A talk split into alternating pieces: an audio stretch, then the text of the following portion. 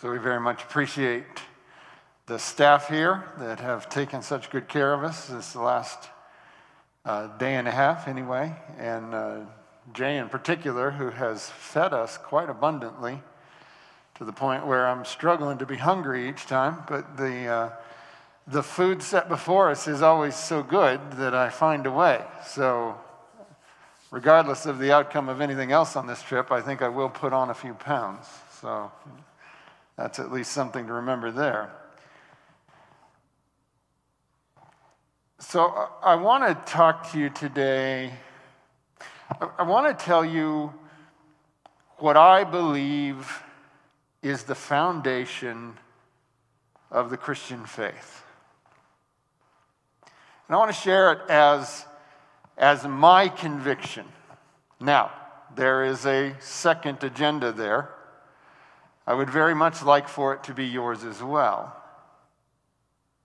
But I'm going to approach this from the standpoint of talking to you about what I believe, what is at the foundational level. But before we do that, let's pray. Father in heaven, we pray for your spirit. Speak to us through your word, enlighten our minds, open our hearts, and convict us. In Jesus' name, amen. So I want to go to uh, Matthew chapter 16. And we will start with the text you heard today. Now, I intended originally to uh, use my NIV Bible, and then I looked and I realized I had packed my New King James. So we're doing New King James today. Uh, Matthew chapter 16, beginning in verse 13, and these are the words you just heard. When Jesus came to the region of Caesarea Philippi, he asked his disciples, saying, Who do men say that I, the Son of Man, am? Now, it seems an innocuous enough question, doesn't it? Jesus has been with the disciples for a little while. They've been traveling around, they've been doing lots of things. And he just kind of throws this question out there Who do people say that I, the Son of Man, am? So they answered, some say John the Baptist, some say Elijah, others Jeremiah or one of the prophets. Kind of interesting the answers they give, isn't it?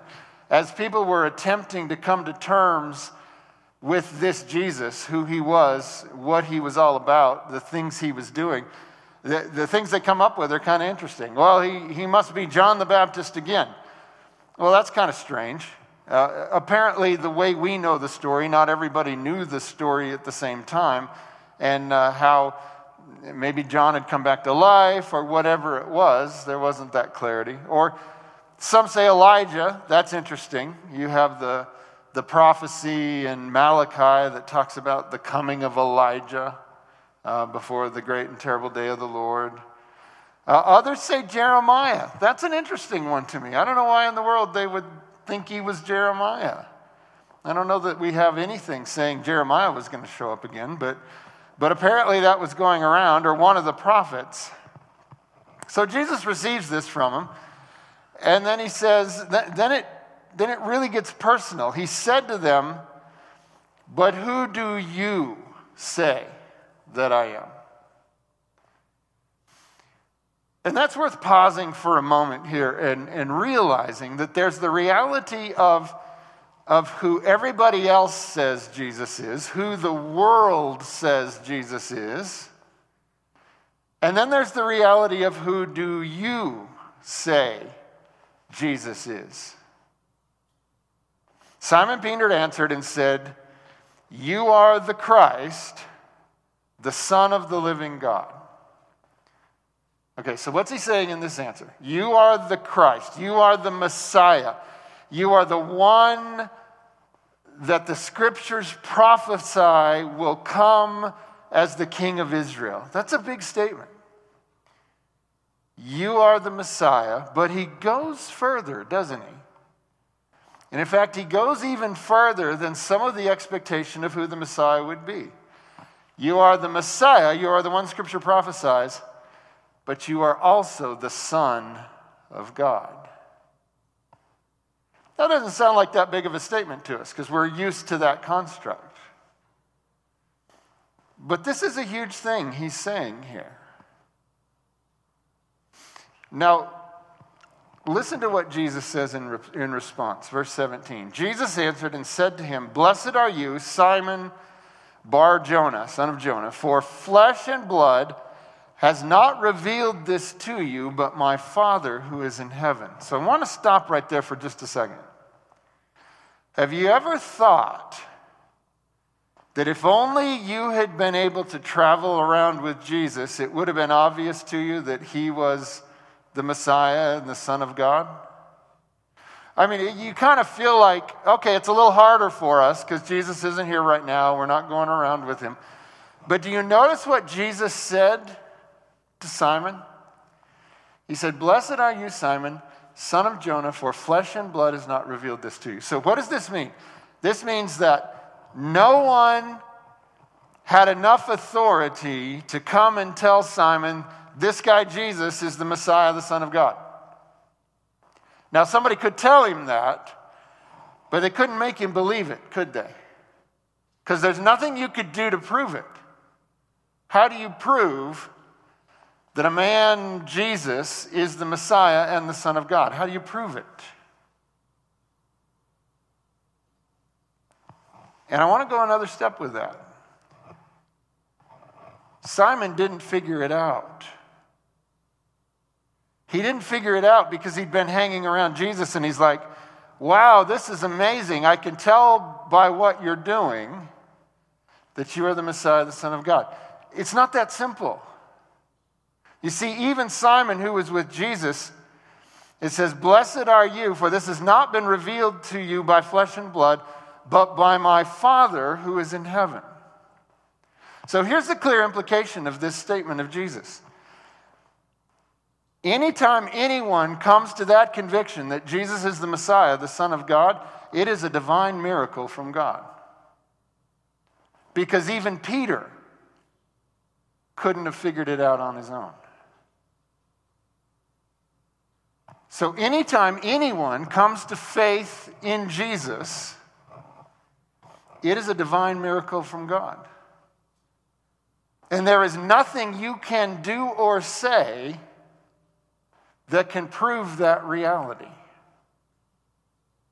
Now, what are the implications here? The implications here are without the presence of the Holy Spirit to convict the hearts of individuals, there's no such thing as evangelism. Now, maybe I can make strong arguments and try to convince you of something, and maybe eventually you'll say, okay, whatever, just stop talking. But I haven't changed anybody's life, have I? It's only when the Holy Spirit works on the heart of an individual that they come to this conclusion that someone can actually believe this. So the implications are this recognizing who Jesus is does not start with philosophy, it's not the result of logic. It's not even the end product of law. It is a conviction that God alone can give. Now, how important is it? Well, verse 18. And I also say to you that you are Peter, and on this rock I will build my church, and the gates of Hades shall not prevail against it. Now, one of the translations of this has led to, uh, uh, well, to not a very healthy process of church. The notion that that the church is built on Peter, right? But I don't believe that's what this verse is saying. I think what this verse is saying is that the church is built on this confession. The implications of that being, you become a Christian on the day you believe Jesus is the Christ, the Son of God. And that is the foundation upon which the church is built build the church on anything else, and it collapses under its own weight because nothing else is strong enough to hold it up. The foundation of Christianity is this confession that Jesus is the Messiah, the Son of God.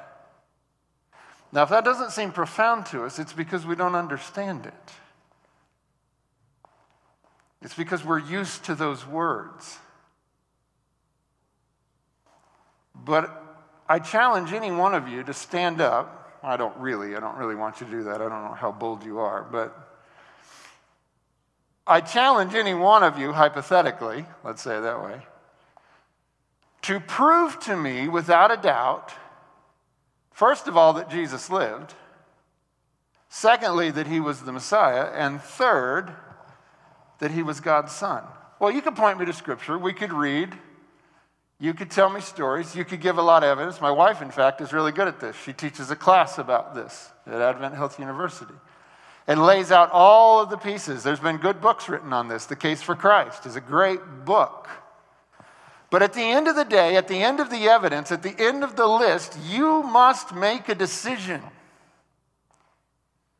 Do you believe Jesus is the Messiah, the Son of God? The day you believe it, you're Christian. Until you believe it, you're not. That's where it starts. Now, Seventh day Adventism is built on that foundation, or at least it had better be built on that foundation, or else it falls down. And we have had our own versions of, of trying to build on different foundations throughout our time. We've, sometimes we, we stumble into trying to build it on law. Well, we don't turn out to be a very loving people when we do that, do we? There are other groups that have tried to build it on philosophy.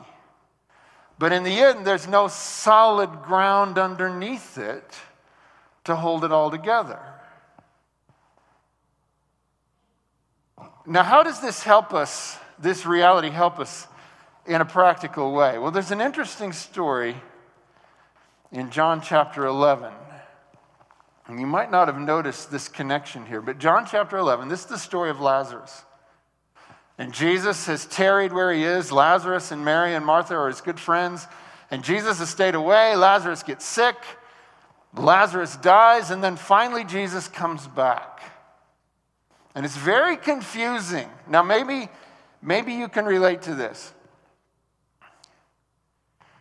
Why would Jesus let his friends die? Have you ever asked that question? See, it's still a real question in our lives, isn't it? It still happens now. One of the lessons we can learn from this story is just because you're best friends with Jesus doesn't mean you're not going to have trials in this life. But the other thing that comes out in this story is if you will be faithful in your trials, it may very, very well work out that God will use that thing that in your life seems like the worst possible reality to create a transformational story. And you might have the privilege through your trial of bringing people to faith. But we go to this story, John chapter 11, and we begin reading in verse 21. Jesus has come, and Martha went out. It says, Now Martha said to Jesus, Lord, if you had been here, my brother would not have died.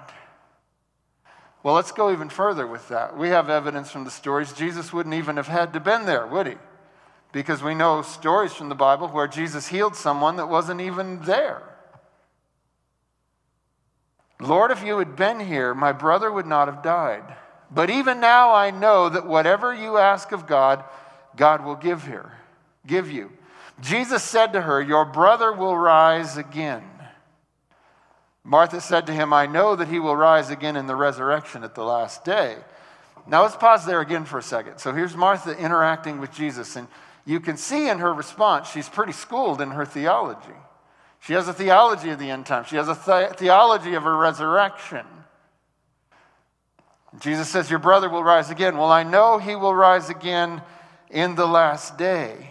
Verse 25 Jesus said to her, I am the resurrection and the life. He who believes in me, though he may die, he shall live. And whoever lives and believes in me shall never die. Do you believe this? Now, here's the thing I've read that lots of times, and I'm pretty sure I believe it, but I'm not completely sure I understand it. On the one hand, he's saying, if you live and die, you'll live again, but if you believe, you'll never die. Do you believe? Okay. Yes, I think so. Do you know what Martha's answer is here? Martha doesn't say, Yes, Lord, I understand all these things perfectly. She doesn't go there. Listen to what she says, verse 27. She said to him, Yes, Lord, I believe. Now, do you see the construct? You are the Christ, the Son of God who has come into the world. It's the same thing Peter said. Now, she doesn't say, I understand. She doesn't say, I get it. This life makes sense. She doesn't say any of that. She says, You know what? I don't know about all of that. All I know is you are the Christ, the Son of God, who has come into the world. And what I want to suggest to you is when life doesn't make sense, that's your answer. That's what you hang on to. Because Jesus is the resurrection and life. Jesus is the way, the truth. Jesus is all of these things. And even if it's not making sense to us, we go back to this foundation point of faith. In that moment of crisis, she went all the way back to the foundation. Said, I don't understand why he died. I don't understand why you didn't come here. I don't understand what you just said. But I do know you are the Christ, the Son of God. And that's where I'm standing because that's all I've got. That's all we've got. Now we know the story goes on, and, and miraculously, Lazarus is called forth and lives again. But you know what? He's not still alive. You ever think about that part of the story? Because uh, if he was, we'd know about it, right? He died again, as did all of the ones Jesus raised throughout his ministry, awaiting that day Martha spoke about, that final resurrection. So, this, this reality, Jesus is the Christ, the Son of God, this is the identity statement of Jesus. This is who he is. And this is a very important point. Now, even Jesus himself had to experience this. So I take you to Matthew chapter 3. Matthew chapter 3, verse 13 says then Jesus came from Galilee to John at the Jordan to be baptized him. And John tried to prevent him saying I need to be baptized by you and you are coming to me but Jesus answered and said to him permit it to be so now for thus it is fitting for us to fulfill all righteousness then he allowed him. Now watch what happens here. When he had been baptized Jesus came up immediately from the water and behold the heavens were opened to him and he saw the Spirit of God descending like a dove and alighting on him. And suddenly a voice came from heaven saying, This is my beloved Son, in whom I am well pleased. Do you know what's happening here? Jesus is, is being given his identity. See, the Christ, the Messiah, means the anointed one. And how are we anointed? We're anointed by the Holy Spirit. So, what is happening here at the baptism, he goes down in the water, he comes up, and the Holy Spirit anoints him. And he becomes the Christ, the Messiah. And then a voice from who? From the Father. Do you remember what he said to Peter? Flesh and blood has not revealed this to you, but my Father in heaven. The Father himself reveals in that moment, You are my Son. From that point on, the identity of Jesus is established. He is the Messiah, the Son of God. Now, it's always been true. But in this moment, the Father reveals it to Jesus clearly. Now, why does this matter? Well, you know what happens in the very next chapter? Chapter 4, verse 1. Then Jesus was led up by the Spirit into the wilderness to be tempted by the devil. And when he had fasted 40 days and 40 nights, afterward he was hungry. Now, when the tempter came to him, he said, What did he say? If you are the Son of God, if you are who you say you are, make these stones become bread. Do you see what the challenge is here? The challenge is a core challenge to his identity. This is the same challenge we face. Because the world will continually come to you when you want to believe Jesus is the Christ, and they'll say to you, Prove it. Prove it. And it's awful tempting to try to do it, isn't it? And I'm sure it was tempting for Jesus in this moment. But what did Jesus do? Verse 4 But he answered him, It is written, Man shall not live by bread alone, but by every word that proceeds from the mouth of God. And the devil will go again and say, If you are the Son of God, throw yourself down, and even quote scripture to him. But you see, Jesus had to hang on to that identity, even in the face of temptation. And he does, he hangs on to it.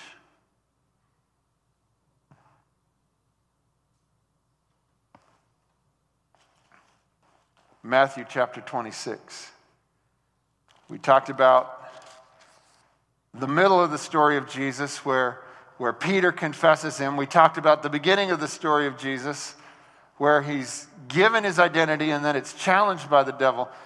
Now, look at this. This is at the end, just before he's crucified. Matthew chapter 26, verse 59.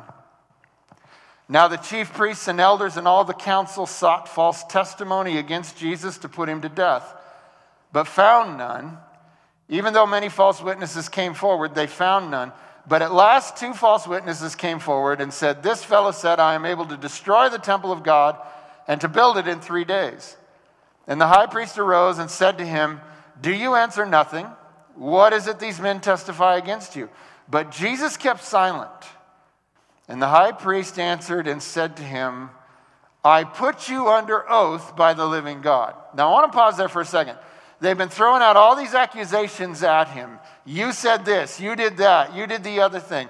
But Jesus doesn't answer any of it. But watch what happens here. But Jesus kept silent, and the high priest answered, verse 63, and said to him, I put you under oath by the living God. Tell us, what does he challenge him on? Tell us if you are the Christ, the Son of God. The high priest is challenging him on his core identity.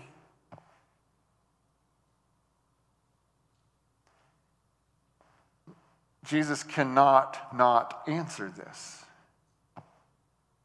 Verse 64 Jesus said to him, It is as you said.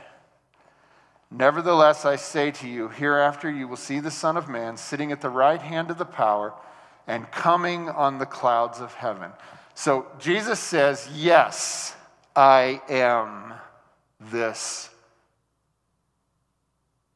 So, on the one hand, Peter realizes this, and in that moment, the foundation of what it means to be Christian is laid. You confess that Jesus is the Christ, the Son of God. On that day, you become Christian. But it also does something else. You see, this claim you either believe and become Christian or you don't believe. Now, watch what happens to you when you don't believe. Verse 65 Then the high priest tore his clothes, saying, He has spoken blasphemy. What further need have we of witnesses? Look, now you have heard the blasphemy. What do you think? They answered and said, He is deserving of death. Then they spat in his face and beat him, and others struck him with the palms of their hands, saying, Prophesy to us, Christ. Who is the one who struck you? Doesn't that seem like an innocent little phrase? You are the Christ, the Son of God. Yet, do you see what a divisive word that is? And if you carry that word outside of this place, you got to be careful where you say it, don't you? because there are people who will become hostile.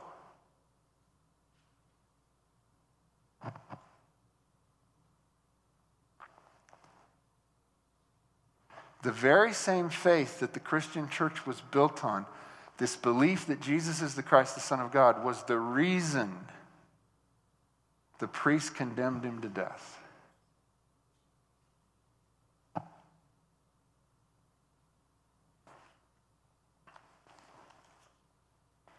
It's easy to get confused sometimes as to what Christianity is. We can get caught up in the arguments of the day and in the, the practical outworkings of the faith or arguments over theology or the place of law. And there's a place for all those discussions. But none of them is the core. Paul addresses this in the first letter to the Corinthians, chapter 1, beginning in verse 22. He says this For Jews request a sign, and Greeks seek after wisdom, but we preach Christ crucified. To the Jews, a stumbling block, and to the Greeks, foolishness. But to those who are called, both Jews and Greeks, Christ, the power of God and the wisdom of God, because the foolishness of God is wiser than men, and the weakness of God is stronger than men. So, what's taking place here, what Paul is talking about, is it's awful tempting to try to use wisdom and logic to talk people into Jesus. Now, there's a place for evidence and detail but you're never going to talk anybody into it.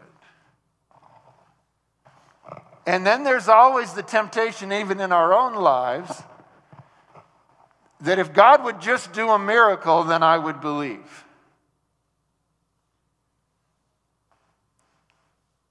But the suggestion of Paul here is no, it's neither of those things. The core of the faith is a conviction in your heart from the Holy Spirit, divinely given you by the Father Himself, that is an unshakable faith that a man who lived 2,000 years ago, named Jesus, was the Messiah of prophecy and the Son of God. You can't prove it with signs. You can't prove it with logic. Sure, God does things to open the way. Yes, there are reasonable arguments for it. But to believe it, only the Holy Spirit. So you see, anytime someone comes to faith, it's a miracle. And we should always be looking for the miracle. We share, we say what we can, we ask for God to reveal Himself. Yes, we do all of those things. But let's not forget the power of the gospel is not in our programming, not in our buildings, not in our activities. It's in the power of the Holy Spirit to convict the, the hearts of individuals. So profound is this whole idea that you get to the end of the book of John, John chapter 20, verse 30 says, And truly Jesus did many other signs in the presence of his disciples, which are not written in this book. But these are written, why? That you may believe what? Jesus is the Christ, the Son of God. So is your faith built on this? If you start with any other foundation, when trouble comes, your faith will crumble. If you start with law, you'll be a legalist. If you start with miraculous signs, you'll never see enough.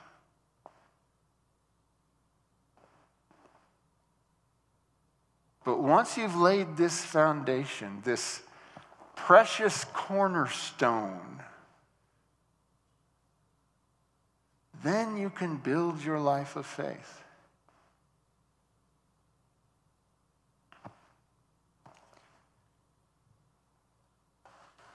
So, what do you believe?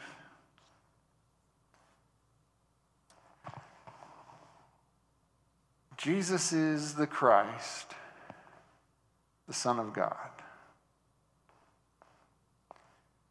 I continue to struggle to understand the fullness. But for me, there is no other truth deeper than this.